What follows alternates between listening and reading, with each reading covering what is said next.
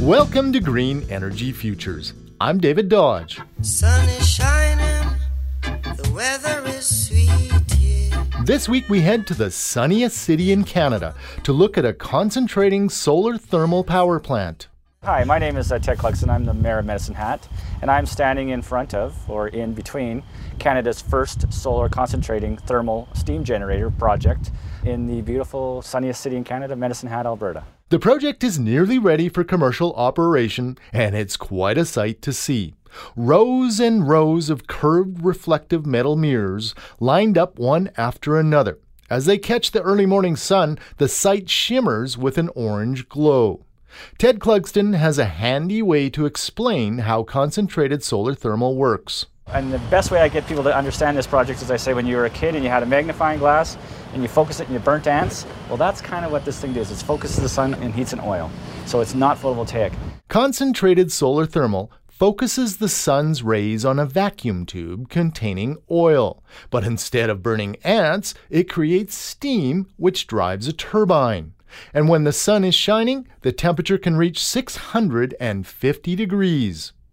These projects are typically found in places like California or Spain, but this project broke new ground. This is the farthest north that a concentrated solar thermal project has ever been built.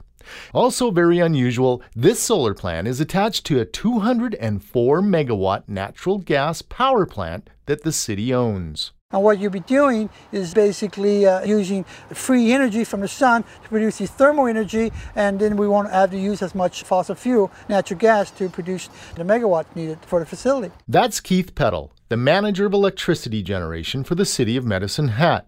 It makes a lot of sense for Medicine Hat to be investing in solar power. We have more hours of sunshine than Miami, Florida.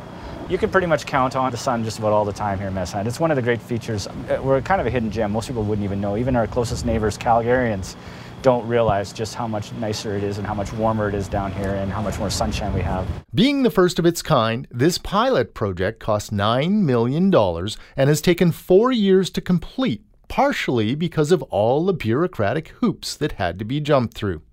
Medicine Hat split the price tag equally between the city, the province, and the province's Greenhouse Gas Mitigation Technology Fund.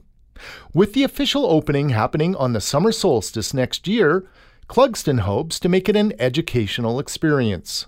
I'm calling it eco education or eco tourism in a way that I'm hoping that every school age child in southern Alberta will at one point in his or her school career have to get on a bus and come take a look at this because it's that unique in the province and in the country. For a city that made its fortune on natural gas, they're certainly leading the way when it comes to renewable energy. Medicine Hat starred in our pilot episode where we featured their award winning energy efficiency and solar program called HatSmart. And without fanfare, they've recently flipped the switch on 6 megawatts of wind energy. Three giant 2 megawatt wind turbines, which are located right in the city. Another first for Alberta. We, of course, have the first private public partnership wind farm inside the city limits in all of Canada, which we partnered with a private company. And you know what? You can debate it all day long. It's the right thing to do. To learn more about Medicine Hat and their concentrated solar thermal plant, check out our video, photos, and blog at greenenergyfutures.ca. If you have any questions or comments, email david at greenenergyfutures.ca. For Green Energy Futures, I'm David Dodge.